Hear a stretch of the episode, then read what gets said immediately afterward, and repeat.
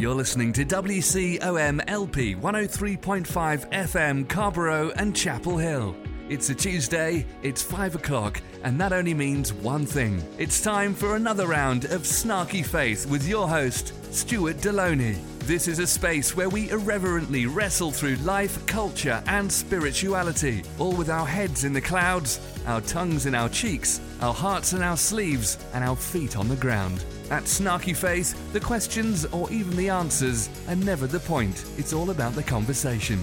So here's your host, Stuart Delony. Well, good afternoon and welcome to another round of Snarky Faith Radio. I'm your host, Stuart Delony. Welcome and thank you for joining us again. Another week here at Snarky Faith. And, and, I don't know about you, but for the longest while, you know, I haven't felt what I would call, mmm, hopeful. And when you hear me say the longest while, in my head, I honestly mean that to be, oh yeah, the past couple weeks or the past couple of months have not been the most hopeful in in America's history. But if I'm honest, if I'm really honest, I have to make a confession. Yes, I, Stuart Delony, host a show called Snarky Faith. Oh, where I am snarky and sarcastic and cynical about things of faith and religion. Oh man, apparently I've been messed up for a while. And you guys have been my therapy. No, I'm not saying I'm cured, so don't worry. The show's going to be here next week. Don't you worry.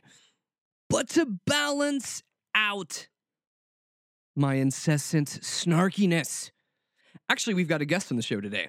Um, yes, we have guest Brandon Andress, who is one of the he well not one of the he is the best-selling author of Beauty and the Wreckage. And the majority of our show will be centered around that because we need to be able to see the beauty in the world around us, even though we are divided and polarized. And frankly, quite often it's really hard to see beauty in many things nowadays. And so Brandon is here to kind of give us a refresher, talk about his book, and talk about how we need to start looking at things differently. So I'm, I'm excited to be able to share that with you guys. But before we get to that, before we get to that, before we get to the warm, the fuzzy, the good, how we can see the beauty in the world, which Brandon depicts quite beautifully, I've still got to get this out of my system. You've got your Christian crazy coming up right now with you. It'll be short, but come on. Come on, I can't do a whole show without having a little bit of sarcasm and cynicism, so here we go. Lord have mercy. The Lord is my shepherd. He know what I want. So, this week in the Christian Crazy, we have none other than Pat Robertson. And basically, even though the Christian Crazy this week is shorter, Pat's statements will fill it up. Yes, and if anyone hasn't been paying attention to the news, Pat Robertson has this weird notion of being able to try to defend Trump and at the same time defend Saudi Arabian Prince Mohammed bin Salman um, in the what they're I know now saying in the news is the accidental killing of Jamal Khashoggi. Yeah, we all know that's BS. And guess what? Pat's got his own bit of BS. So let's go ahead and hear it now. I just want to cool down the temper of those who are screaming blood for the Saudis. Look, these people are key allies. Our main enemy in the Middle East is Iran, and the Saudis stand up against Iran. And I know that uh, that uh, Wahhabi faith that they practice is obnoxious, and what they've done in relation to women is obnoxious, and some of their courts are obnoxious. But nevertheless, I don't think on this issue that we need to pull sanctions and get tough. I just think it's a mistake. Behind the scenes, the president can talk to the king and say, look, you've got to cool this thing and get it straightened out. But as he said, we've got an arms deal that everybody wanted a piece of. It's like, what is it, $190 billion? It's huge. And it'll mean a lot of jobs and it'll be a, a lot of uh, money coming to our coffers. And uh, it's not something that you want to blow up willy nilly. So I think the president is playing it right, and he, he should do it. But we shouldn't jump to some uh, wild conclusions. Let's just get those so and so's and do it in no way. We need, we haven't got many friends around the world, and we, we can't offend all of them. Oh, Pat, so many thoughts swirling through my mind.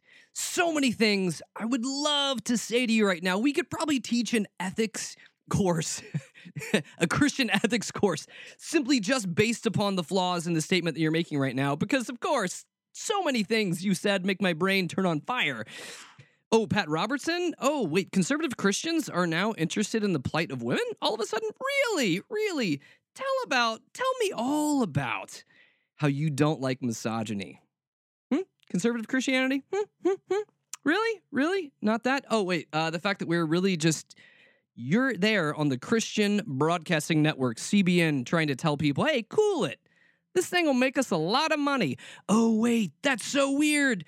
That's kind of the mantra of the CBN and the rest of Christian broadcasting in general. Money over people. Oh, yeah, none of this has to do with Jesus. But instead of harping on that and all of that kind of fun, let's go ahead and get to this interview uh, with Brandon Andress talking about his book, Beauty in the Wreckage. Because actually, at this point, anything I'm going to say about Pat Robertson is really not going to be nice and probably will require me to use the censor bar in what we're doing here. So, so, so, so, here we go. Let's step in to finding some beauty in the wreckage. All right, well, I'm sitting here today with Brandon Andress, who's an author. He's the author of the new book, Beauty in the Wreckage Finding Peace in the Age of Outrage. Welcome to the show, Brandon. We're glad to have you on here. Hey, it's great to be here. The age of outrage. The age, of outrage. It does feel like that. And, Oh, and for man. those for those that don't know, you, uh, Brandon, uh, Brandon also um, hosts a podcast, Outside the Walls, and writes for popular blogs. You have your own website, right, Brandon? You write for your yeah. own website. BrandonAndress.com. Yeah, Mhm. BrandonAndress.com. You've got an MBA um, from Indiana Wesleyan University. whatever that whatever that means. and BA in psychology. well, it's funny because I wanted to ask you about that too, and, and talking about your journey into writing this book. Yeah, Because again, you look at your background and you've got, you know, uh, a BA in psychology and an MBA. Uh, because again, this is kind of like the logical progression MBA and then a book that is currently, what was it? Like, no, it's number one on Christian death and Christian grief counseling on Amazon, yeah, yeah, yeah. amongst right. other places. So, yeah, so how, how, tell me about your journey. How did you get to this place? I have no idea. I mean, how, how, how do you how do you even do this? So, um, I mean, the elephant in the room is that so this guy didn't go to Bible college, not seminary, so I, I have none. I have none of the proper credentialing. Um, no, I, you know, I think the big thing is is that yeah, I, I have an undergraduate in psych, which gives me a different perspective, and then an MBA that I got much later. But one of the big things that happened to me in 07 is we kind of stepped out of the church that we were in. And long story short, it ended up being a, a completely volunteer led church in downtown Columbus. And so what that meant was that the overhead was really low and we had tons of money to use for the community. And so through that process, um, some somehow, some way, I got thrown into the mix of doing the predominance of the teaching. and it was interesting because at that point, that was the first time in my life that I had to really decide what I even believed.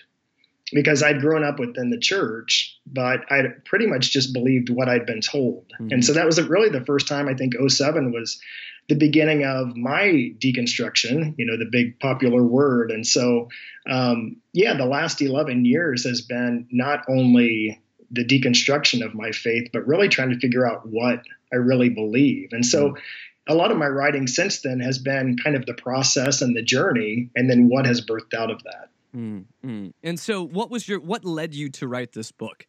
I mean, what was because I know that, that you have a lot of your Yeah. journey in the book. You've got a lot of yourself in this book. So, yeah, why this book? Why right now? Yeah, th- this book is pro- it is definitely the most personal, um, definitely the book that I've written with the most stories in it, and just you know, I, I really wanted to go heavy on stories because I think that you know, rather than just telling people and preaching to people, I mean, people want to hear like what you've gone through. And really, this book was birthed out of what I've been going through. Mm-hmm. And I, I, I, had this experience in 2016, and it was a completely ordinary day. I was just sitting in an office, and inexplicably, I just had this. I, I still can't explain it. Just this profound sense of joy, and it just felt like it was washing over me. And I just remember how remarkable it was. And I just took out my phone and I just started writing everything that came to mind at that moment. And so for like three days, I had I had this crazy, uh, joyful presence. And so what came out of that is I I, w- I thought this is a great um, trajectory for a book. And then, you know, as I started thinking about it, if you're going to write a book, you have to be super duper passionate and have endurance like crazy. And I thought, you know, I don't know if I could really, I don't know if I have enough perseverance and time and energy and passion on this one particular topic. And so I kind of parked it. And then 2017 hit, um, worst year of my life. And it was just, it, felt like a pounding, just like I was getting pummeled in a ring. Um, it started off with our close friends losing their full term baby, healthy baby boy upon delivery. And then the next month, we had to put our 18 year old dog to sleep, it was just horrific. The next month, our best friends in our house church, um, their 15 year old son got killed in a freak accident. And so we've still been working through that. And then late uh, last year, uh, my coworker, who I've worked with for the last eight years, um, she died of uh, cancer that went to her brain. She was like 44 and two kids and middle school and a husband. And, and just one thing after another happened. And I, I started remembering that those moments of joy that I had in 2016. Mm. And I was going through this experience of all, all of last year. And I just thought, how do you reconcile these two, two feelings? And then I, I remember these terribly haunting words of Jesus where he said, I've come to give you life to the fullest. And I thought, man, this is anything but that. And I thought, man, if these if these words are somehow true, then how do I reconcile this? Like, how is it even possible that with so much tension and agony and crisis and division and stress and anxiety and pain and suffering, is it even possible to have anything close to life to the fullest? And so, this book is just birthed out of my um, walking through that. Hmm. It would, for at least me, uh, this book really fe- felt like it came at the right place in the right time. Um, I I got to know who you were and what the book was through my friend uh, Christopher Maloney, who, uh, yeah. for those who listen on the show, know Christopher Maloney. And, uh, yeah. you know, Chris, uh, who I got to know through doing the documentary In God We Trump, uh, which shameless plug is available on Amazon uh, on Amazon and iTunes right now. So, right, yeah. Yeah. So now so Chris stop asking me for your money back. I just did the plug here. No, no, I'm joking, but but in this time it was I think I kind of this came onto my radar. It was around the Kavanaugh hearings. Oh, um, when that was happening and and I got the book and I was like, who is this? Because you know, my, my friend Chris is talking highly of him. I, I read your book and this this this stuck out to me um, as yeah. I, and as I was reading this, kind of going through a process, you know, of uh, I guess ideological, um, yeah, despair and destruction. You'd said this. You said uh, political ideology is uh, is pit against political ideology. Ethnic group is set against ethnic group. The one percent is put into conflict with the ninety nine percent. All lives matter is set against Black lives matter, and vice versa. Anti gun supporters are against pro gun supporters, Republicans against Democrats, Democrats against Republicans. One lifestyle rages against another lifestyle, and religious groups are against atheist groups. And then you said this you said, and the tragedy is that we begin to exist for who we are against. And yeah. and that hit me like a ton of bricks. Um, and so say more into that. Um, because yeah. I know what you're saying, but I, I want you to tease that out a little bit. I tell you what, it, it, it, honestly just feels like suffocation, if we're going to be really honest. And and I've got to say before I get into dissecting that, um, you know, I, I, really feel like that this book is not a five step plan at solving a problem or a fill in the blank sermon or um, you, you know the five steps to happiness and getting along and singing kumbaya. I mean this. honestly, th- this is not that book. Th- this is a book that jumps headfirst into mm. maybe not head. Yeah, I mean headfirst right into the to the shit, honestly. And we are all gasping for air, I think, and just trying to figure out like you know if there is a different reality, then how do we even begin to see it? Because you know all of the narratives, the meta narratives that we um, here day in and day out, all it does is continue to pit us against one another. Mm-hmm. And you know, you jump on Twitter and you think you're going to get in and just you know put out a tweet, and you're wrong. and yeah. all, all of a sudden, you, you realize that there's like uh, 50 different arguments against 50 different groups and political groups and social groups. And um, man, I tell you what, it, it gets exhausting. And I'll tell you, really to give you an idea, that what I wrote was birthed out of um, a trip that I took last year. I went to Southeast Alaska, about seven hours southeast of Anchorage, and we flew a bush plane into the middle of the wilderness, and it dropped us off, and we backpacked for eight days, and it was really the first time in my life um, where we didn't hear anything it was just nature. It was running water. It was grizzly bears. It was just us with each other. No, no cars, no internet, no phone, just nothing. And I felt like that I could just breathe again hmm. because everything that we were going through at the time, and it, honestly, we forget two weeks after one crisis, right? So there's no way, there's no way I could remember like last year what we were going through, but I'm sure it had something to do with the president and everything else. Um, but I remember going into that and just walking out and having spent eight days in the wilderness and I turned on my phone reluctantly and one, mm. one of my good friends said, I recommend that you just turn around and walk right back where you came from because you, you are not ready for this. And you know, the, the truth of it is, is that the, the solution is not escaping it. Okay. I mean, I, I just want to be really honest. We're, we're in this and, and I think to a large degree, we have set ourselves up in such a way, whether these are um, genuine forces that have legitimate good in mind or forces that are completely playing us against one another. And I don't really care either way it's happening. Mm-hmm. But I really think that um, we've bought into the meta narrative of being against so many people that we've lost just essential humanity, like a really fundamental humanity. And we know everything that we're against. We know that we're against the label before we even know anything about the person. And I think you know, I, I don't I don't even need to spiritualize that to make that a huge point to say at a very basic human level we've lost humanity. Yeah. And we're and we're continuing to lose it. Now I could make a great spiritual argument for it, but you know, I, I didn't write this in the book, but I will tell you one of the most captivating um, really really poignant moments that I had was watching a Morgan Spurlock show, and he had taken like the uh, what, what's the 30 day fast food super supersize supersize me yeah. So they they had taken that they made it a, a show where they took two different people from two different walks of life, two different ideological um, ends of the spectrum, and they put those people together for 30 days together.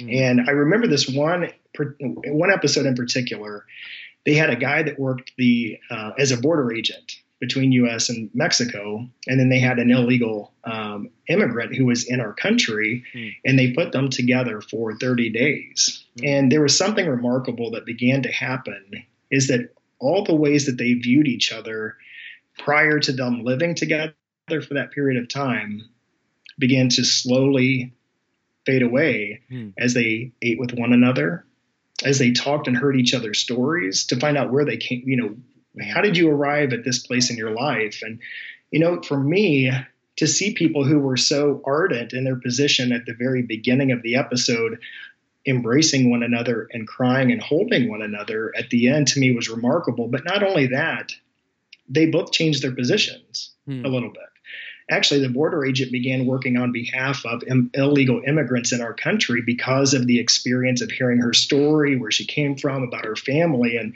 I, am not telling people to watch that show, even though I think it would be very enlightening. Mm-hmm. I think my my basic point is is that we have created so many divisions and classifications and labels, and we've we've operated within those systems and hierarchies to such a degree that we can't even share a table with one another. Yeah. We we have alienated the other so much that we don't even know their names, where they came from, why they believe what they believe. We've we've automatically dismissed them and said you are bad, you are evil, you are against, without even giving a person the opportunity to talk or share. Mm. And what ends up happening in those situations too, and, and you, are absolutely right about this. Uh, if anyone that has social media um, in any capacity, uh, you know, I think you know sees this trend going on.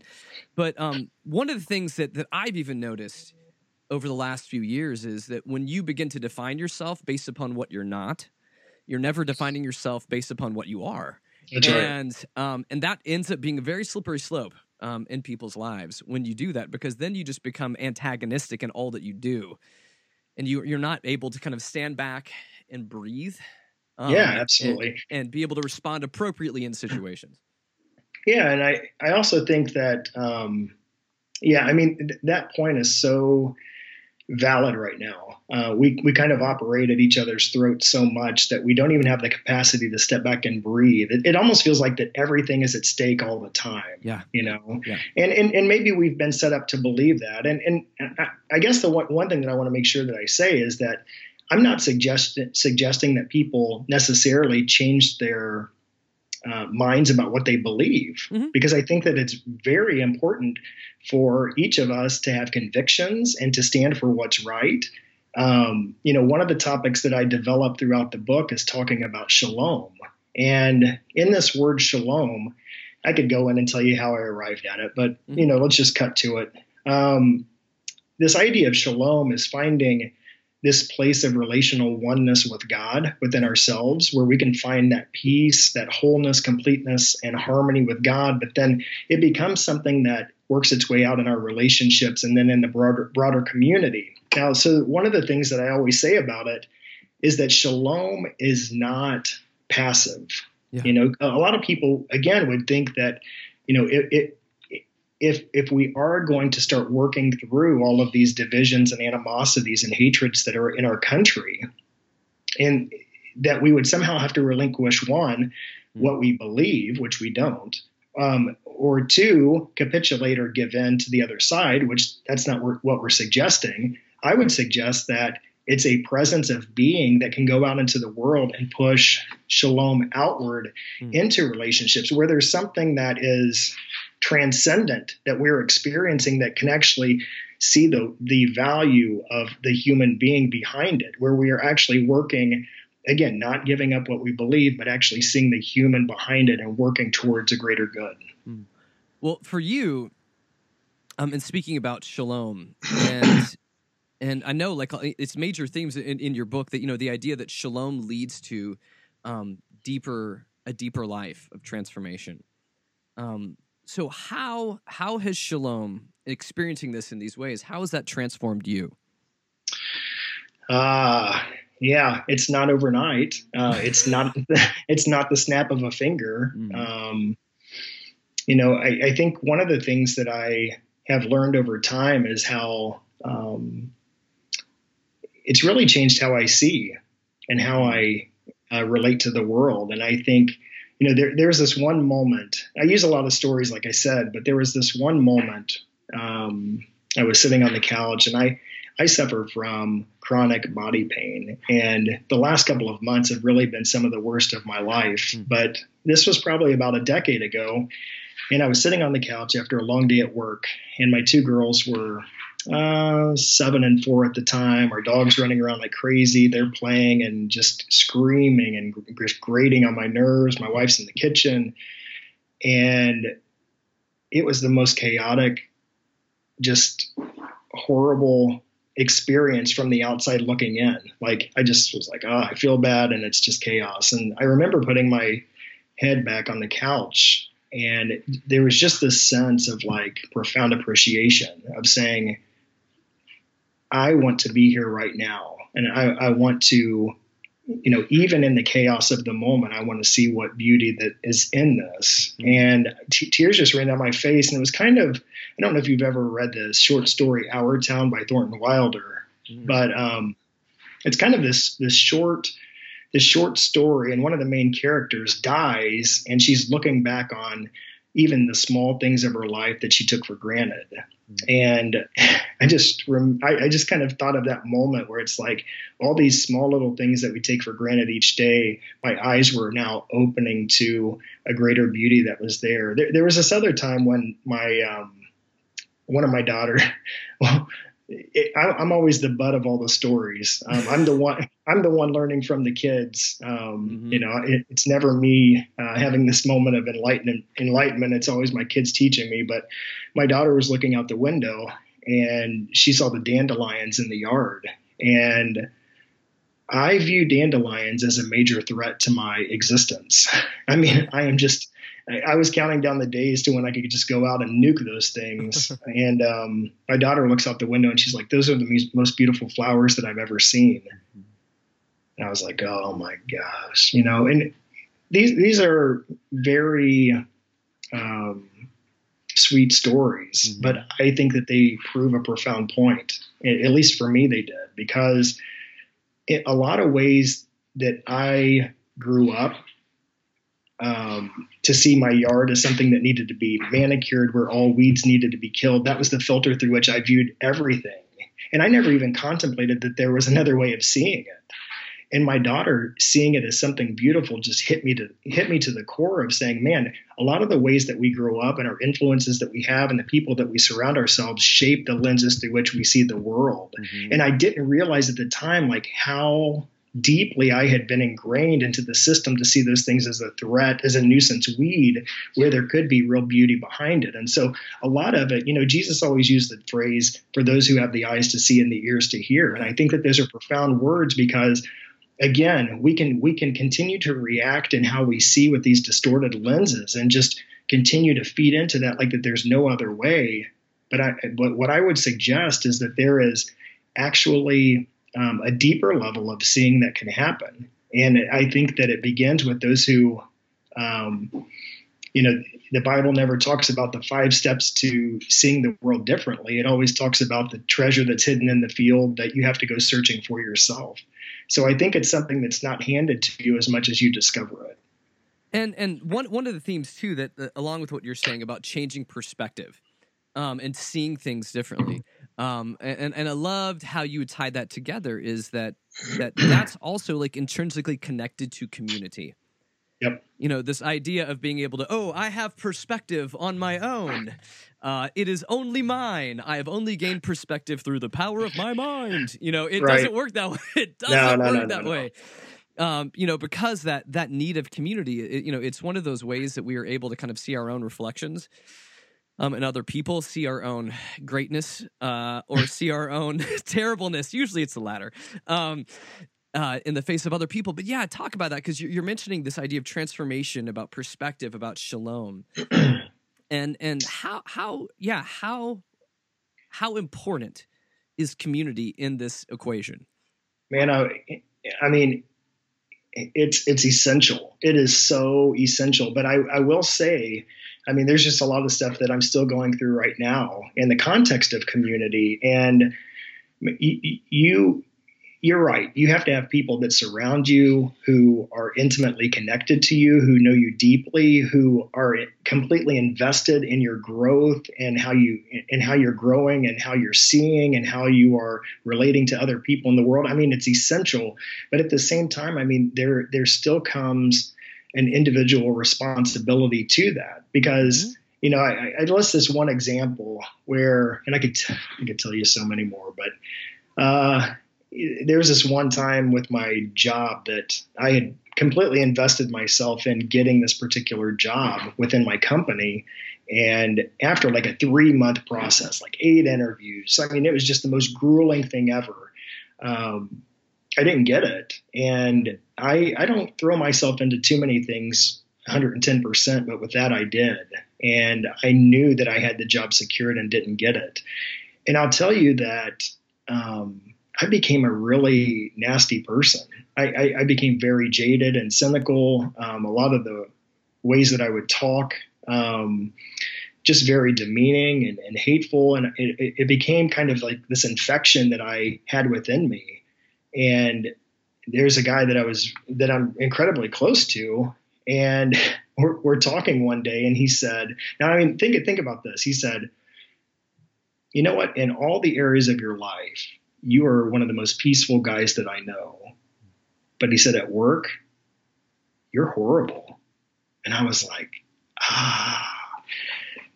We've got to have people in our lives that can talk to us like that, you know? And and, and there were so many blind spots that I had at that moment where I couldn't see it. You know, I was living kind of this reality of the false self that I had kind of constituted and created that I was like operating out of. And all this toxicity that I was feeling internally was toxic and it was infectious. And guess what it was doing? It was going out to other people in my conversations. And I had somebody close enough to me to call me out on it and to say, you know, you are a, toxic dude here at work. And I think it really took that moment for me to see it. But honestly, man, I, I in the context of community, um, you got to have people around you that love you deeply and that really care about you, but also are willing to tell you the truth too. Mm-hmm. No, those are those important conversations that that I don't know that we always invite, even though we probably should no, we invite don't. them. we don't at all. Uh, but they're very painful, but they're also very life giving. I think if if we if we are open to it, because I think oftentimes we can become hard to those conversations and deflect. No, we um, do. But self justification and self preservation oh, yeah. and like everything that you can. That We there's nothing more painful than opening yourself up and being vulnerable to say, "Here I am. Tell me about myself."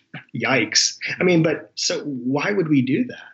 Why why would we invite that level of vulnerability and honesty about ourselves? I don't know.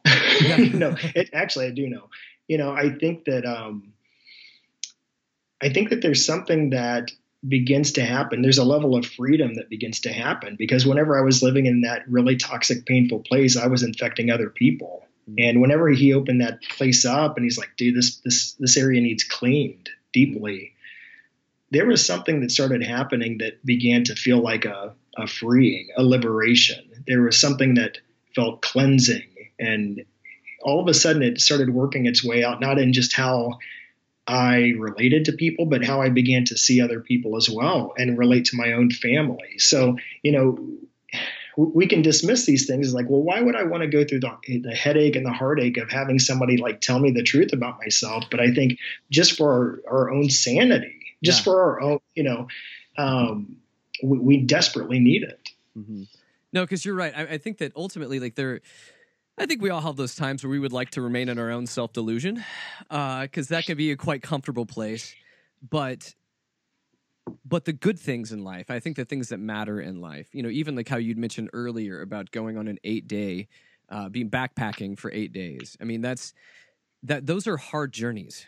You know, those yeah. are hard things, but they're also rewarding um, because you are seeing things that you wouldn't have normally seen. You're experiencing things you wouldn't have normally experienced, and it's all because you put yourself in that place. Um, and in a certain sense of vulnerability as well too. I mean, that's that is the nature of backpacking. There is a nature of vulnerability to it, to Absolutely. the elements, to nature, to whatever goes wrong, because something always does um, at some point in it.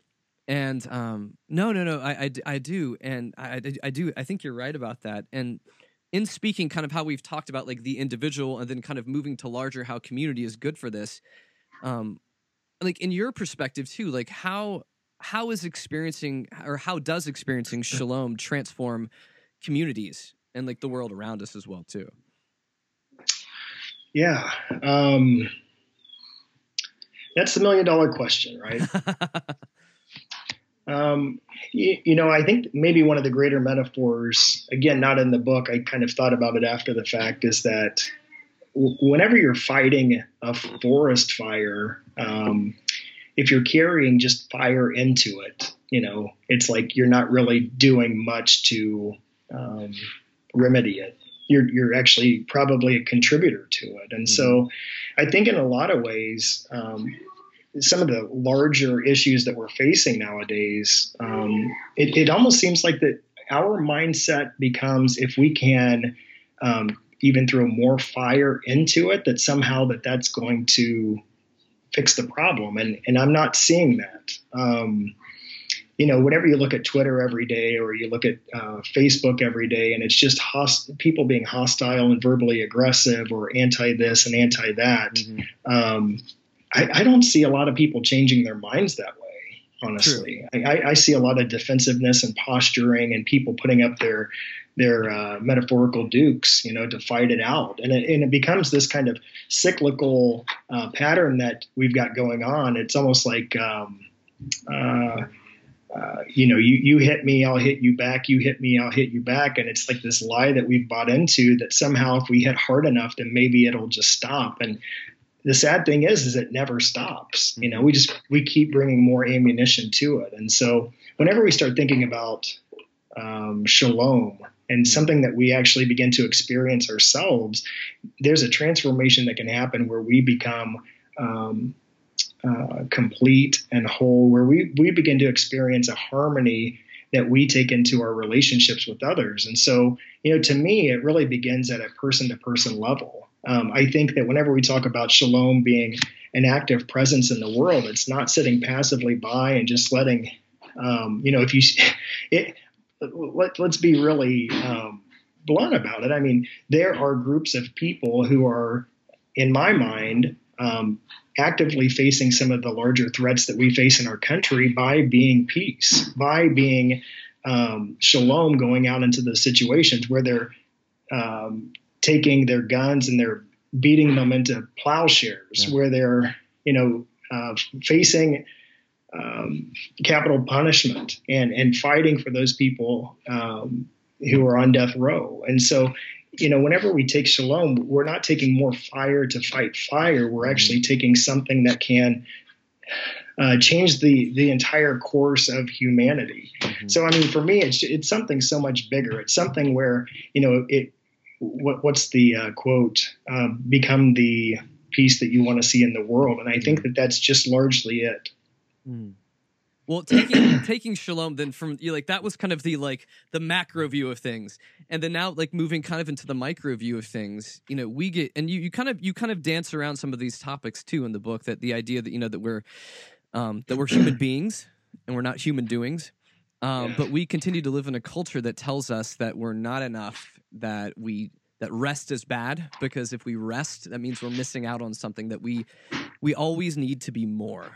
Mm-hmm. Um, and so from from your perspectives in life too, and, and through your experiences and what you've been through, like how how do we slow down? Because I know there's a lot of people listening, you know, to this that that we all have this. Like it's you know, the answer is more is more.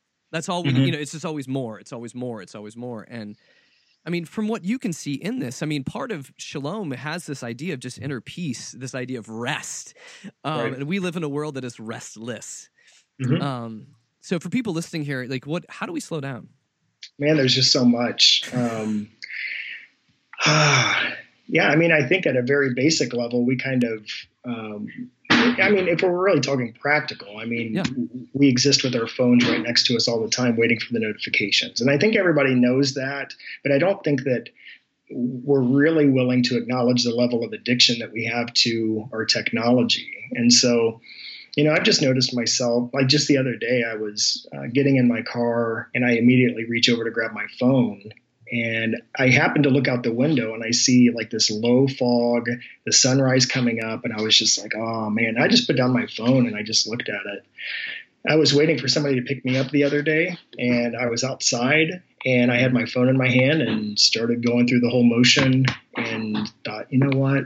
I just, I, I, I got down on the sidewalk and I just lied down and just started looking at the sky and just watched the bugs fly by. And you know, I, there was this moment that I had in Alaska, and I'm sorry, in the Grand Canyon, and we were backpacking, and it was kind of the last day. We had this huge ascent coming up, and it was really early in the morning, and there was like one tree before we hit this huge mesa and so it was like the only place where there was shade. So we kind of mm-hmm. ducked under it. And while we were under the tree, one of the guys said, Hey, do you have any music? Which when we're backpacking, we just kind of leave music and everything behind. Mm-hmm. And I, I, just happened to look, and there was one song on my phone, and it was Passing Afternoon by Iron and Wine. and we turned it on and we just closed our eyes and just sat there and listened. And it, it's almost like that because I had not heard music for five days, that there was this new, deeper level of appreciation. I could hear every note, every harmony, every melody, every everything that I had taken for granted, you know, because we, we are such a consumer consumption based society. Like we know that we do that with food and we know that we throw away a lot of things, but I don't think that we realize the level to we, that we do it with even our music, you know, where it's at our disposal so much. It's just like, well, I'm going to listen to this and listen to this and listen to this. And we just, just listen and discard, listen and discard. Mm. And it was in that moment where I just thought, I don't know the last time that I've just slowed down enough to just appreciate the depth of something like that. Yeah. And it kind of reminded me of another time when um, I would fast and, you know, kind of fast from food as just as more of a spiritual discipline. But one of the funny things that I found out whenever I would fast is that whenever I would be reintroduced to food, that there was an explosion of flavors, mm. of, of of the the way you smell it, the way the textures. And maybe I'm over dramatizing it, but I'm telling you, it felt like I had never tasted food before in my life. Mm-hmm. And I think that that's kind of you know whenever we talk about shalom, it's it's not just a sense of like being. I think it's just an, a level of slowing down and appreciating, of removing yourselves at times just to find solitude and peace and just breathe for the even if it is for the first time um, you know, it wasn't it wasn't uncommon for Jesus to get away from all of the chaos and the confusion and the people and the relationships just to go duck out. I mean, were there more people to heal? Were there more social issues to face? Were there more people that needed to hear his words? Absolutely. But what we find is Jesus ducking away and finding that place where he could just breathe again. Mm-hmm. Well, being able to have that and and especially when we're like again part of the the name of your book is the age of outrage and um being able to speak into to the fact of what is good news today. And when we think of like the realm of christendom um the term good news uh oh, oftentimes yeah. is not good news for people. It's good news for some and bad news for others. Um and i'm not looking to get into that too but for for right now brandon like what is good news to you yeah. What is good news in your life? well, I mean, what we've made it. Mm-hmm. Um, if Christianity's done any disservice, and there's many disservices, but one has been a, com- a complete relinquishment. of is that right? Relinquishing of the present for the future. And we've made the entire faith about something that we will work to attain or get a ticket to one day in the future while we neglect everything presently. And, you know, if there is good news, then to me it has to be fully present. And I think that that's the entire point of the book is that good news not only begins to work in our lives to liberate us from um, those things that we are enslaved by, but I think that it reinstitutes this kind of relational oneness that we can have with other people, where there's a deeper level of humanness, of humanity, of the way that we see each other, the way that we want to know each other deeper, uh, more thoroughly as a human being, to hear each other's stories. And then I think it begin the good the good news has to go beyond that, where people can taste and see it for themselves. And so instead of making it, it's funny because my daughter she goes to Purdue, and um, she texted me the other day, and she said, "There's a bunch of Christians in the courtyard in this public space." And they're yelling at everybody, telling us that we're going to hell she's like, wow, that's that's pretty uh, it's pretty rough. She's like, why would anybody want to stop and hear that or be a part of it? Mm-hmm.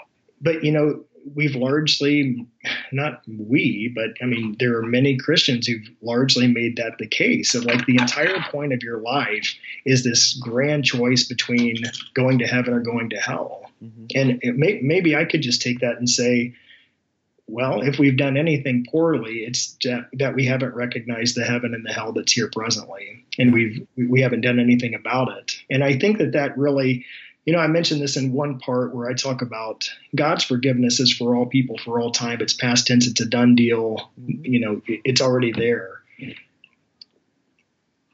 The rest of the scripture goes on to say that a Christian is a minister of reconciliation and it's kind of funny because we've kind of put ourselves in a position of being ministers of forgiveness, which Yeah. that, that, that's not what it says. Again, that's past tense done deal. Reconciliation is just simply going forth to be reconciled or to find that wholeness, completeness, and harmony and shalom with God. It's it's that simple. And and but you know it's it's not an intellectual exercise. It's not convincing someone into it. It's simply saying if there is a, a, a way of life to be, if Jesus said, I came to give you life and life to the fullest, if there is something presently that we can taste, that we can take part in, that we can share with one another, that we can break bread at a table and take part in, that we can extend outward to the world to heal and remedy some of these larger these large these large issues that we face it has to be something that we embody and that we realize presently. It's not a future distant thing exclusively. I'll put that out there. Not exclusively. You know i, I hope for a time where there's um, you know peace realized where there's love that's been fully realized. I, I have hope for all of that.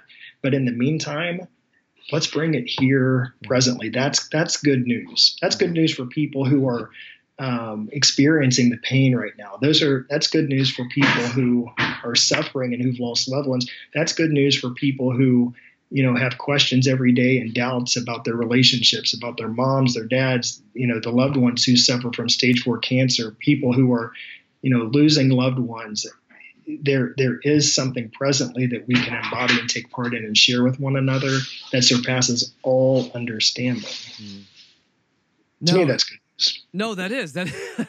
no, that I mean, I think that that is that's the good news that we want to hear. And even looping back into what we talked about at the, you know, at the beginning of this interview, this idea of being for something versus being against something, and and, and I think being able to step into those places allows you to to do something in the positive. Um, it, Absolutely. you know, it, it allows progress. It allows moving forward. It's a faith that good news literally means good news here now.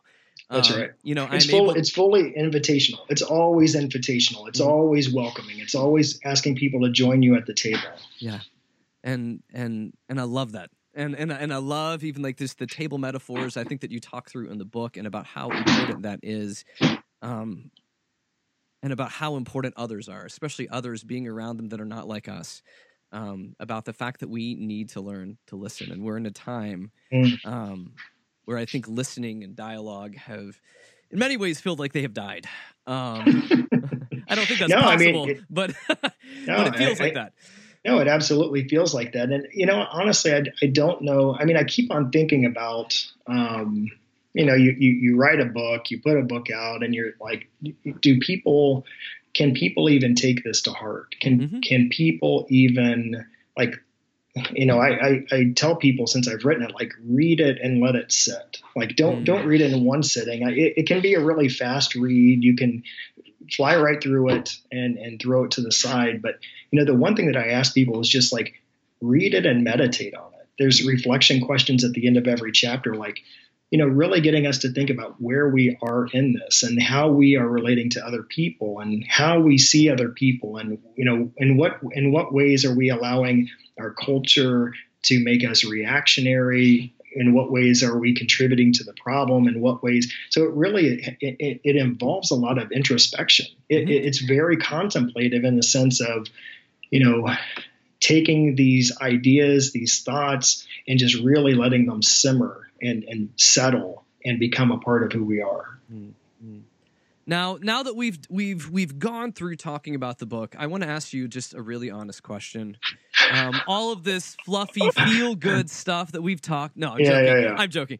Um, so tell me the truth, and I'll make sure I edit this out because, of course, I will. um, you really just wrote this book because you wanted to one up Joel Osteen. Is that the tr- on Amazon? Like you, that was a goal. That was like a long time life goal. How do I unseat Yeah.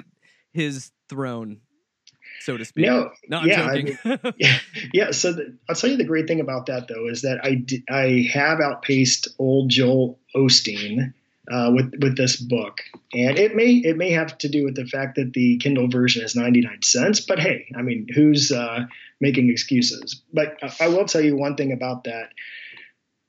I really feel like that people are ready for just honest conversation. And I really feel like that people are tired of the superficiality and just the feel good, fill in the blank, easy answers, or your five ways to happiness. And I really feel like that we're at a place where people want your heart. People want to hear, you know, vulnerability. And I even say it in the book that this book will will may make you ask more questions than you have answers for. And and truly, like while I was writing it, I thought I don't have all of the answers here. And and I think that that's okay, but I think that people really are hungry for some substance right now. And you know, we keep looking to these people that, and people people people keep buying it. Um, but but I think that there's like this undercurrent in our country of people that are realizing that we've got to change the trajectory somehow Yeah. and that since we are at each other's throats and i don't think they want to run to the joel osteens of the world and they're looking for somebody just to be honest and call, call it as it is who doesn't have a side i mean and that's really one of the things that people will know at this is that I really just don't have a side in, in the battle. Um, more than anything, I want to figure out how we can t- tap into something that transcends the divisions, the hierarchies, the uh, the you know classifications, the labels, where we can find a new humanity together. and and you do it in a beautiful way. Um, and I don't always say this Oh, on the thanks. I, I I don't always say this on the air, but I'll be honest for those. This is kind of a look like looking behind the scenes. Um, so here's a secret, listeners out there. I don't have authors on here um, that I haven't read their books, and I don't appreciate their books. So having someone on here too, because because I know there's other shows that'll have any any just have any author on there just to be able to fill time, but I don't do that because I don't see the point in it. And and I I loved your book. Um, I loved Beauty in the Wreckage, and it spoke to me, and I think that it can speak to a lot of other folks out there. Um, so Brandon, how how do people find the book? How do people find you? Yeah. all that good stuff, all the good stalkery questions. Um, Well, first off, I appreciate all that you said. I mean, it, it means a lot. And I can tell you that the book is more articulate than I've been on here uh, today. So, th- that being said, uh, the way that people can find it is a few different ways. You can go to beautyinthewreckage.com, and that'll take you where you can watch the promo video, where you can get sample chapters, and it will direct you to everywhere online where you can pick up the book. Also, you can go to brandonandress.com. That's just my blog. And then lastly, Outside the Walls podcast. I think that uh, one of the newer episodes is the introduction to the book. So you can listen to that there. So yeah, there's a few different ways to access it. The, the big thing is is that just just go buy the book. It's on Amazon. It's 99 cents for Kindle, and I think it's less than 10 bucks right now on sale. And for 99 cents, you can make sure that Joel Osteen does not continue on his throne of money and lies. Um, Uh, I mean, if we're gonna do say it that. for- Sorry, keep going. I mean, we're going to do it for a real noble reason. Let's just do it, you know. no, I'm joking. if for no other reason, let's do it because of that. Yeah, yeah. Oh, yeah. Awesome. Well, uh, Brandon, thanks. Thank you so much for your time today. The book "Beauty in the Wreckage: Finding Peace in the Age of Outrage" um, is on Amazon right now. Uh, go out, buy it, read it. Um, Yeah, and tell other people about it. yeah, You know, that's really the last thing is that Joel Osteen has his uh, flock of millions, and I have nobody. you know, I, I have the listeners, I have smaller communities on social social media, and then in my real life, but uh, I don't have the tens of thousands of people at a church. Um, so if people find value in it, and if they resonate with the message in it, if they would just share it with other people, that would be huge. Well, thank you so much, Brandon. Awesome. Thank you. Well, that is it for this week. My deep thanks and appreciation to Brandon for being on the show. And if you're interested, go over to Amazon, check out his book, Beauty in the Wreckage, because hopefully we'll be able to do that. We'll be able to find beauty in the wreckage that we're living in right now. But as I end this broadcast, just a reminder that you can catch this show and last shows and every other show that we've done on podcast. So go over to snarkyfaith.com. It's just that easy. www.snarkyfaith.com. We're also on Facebook and Twitter. Just look up Snarky Faith because we're the only ones out there. And as I send you off this week, I send you off in grace and peace and snark. And in the words of Brandon Andress, I also send you out to notice the beauty that is around us, to notice that even though it's easy to see things that are messed up in this world, there's always beauty out there for you to capture, for you to get perspective from, for you to begin to look at the world in a different way. So that's all I've got this week, and I am out of here. Catch you guys again next week.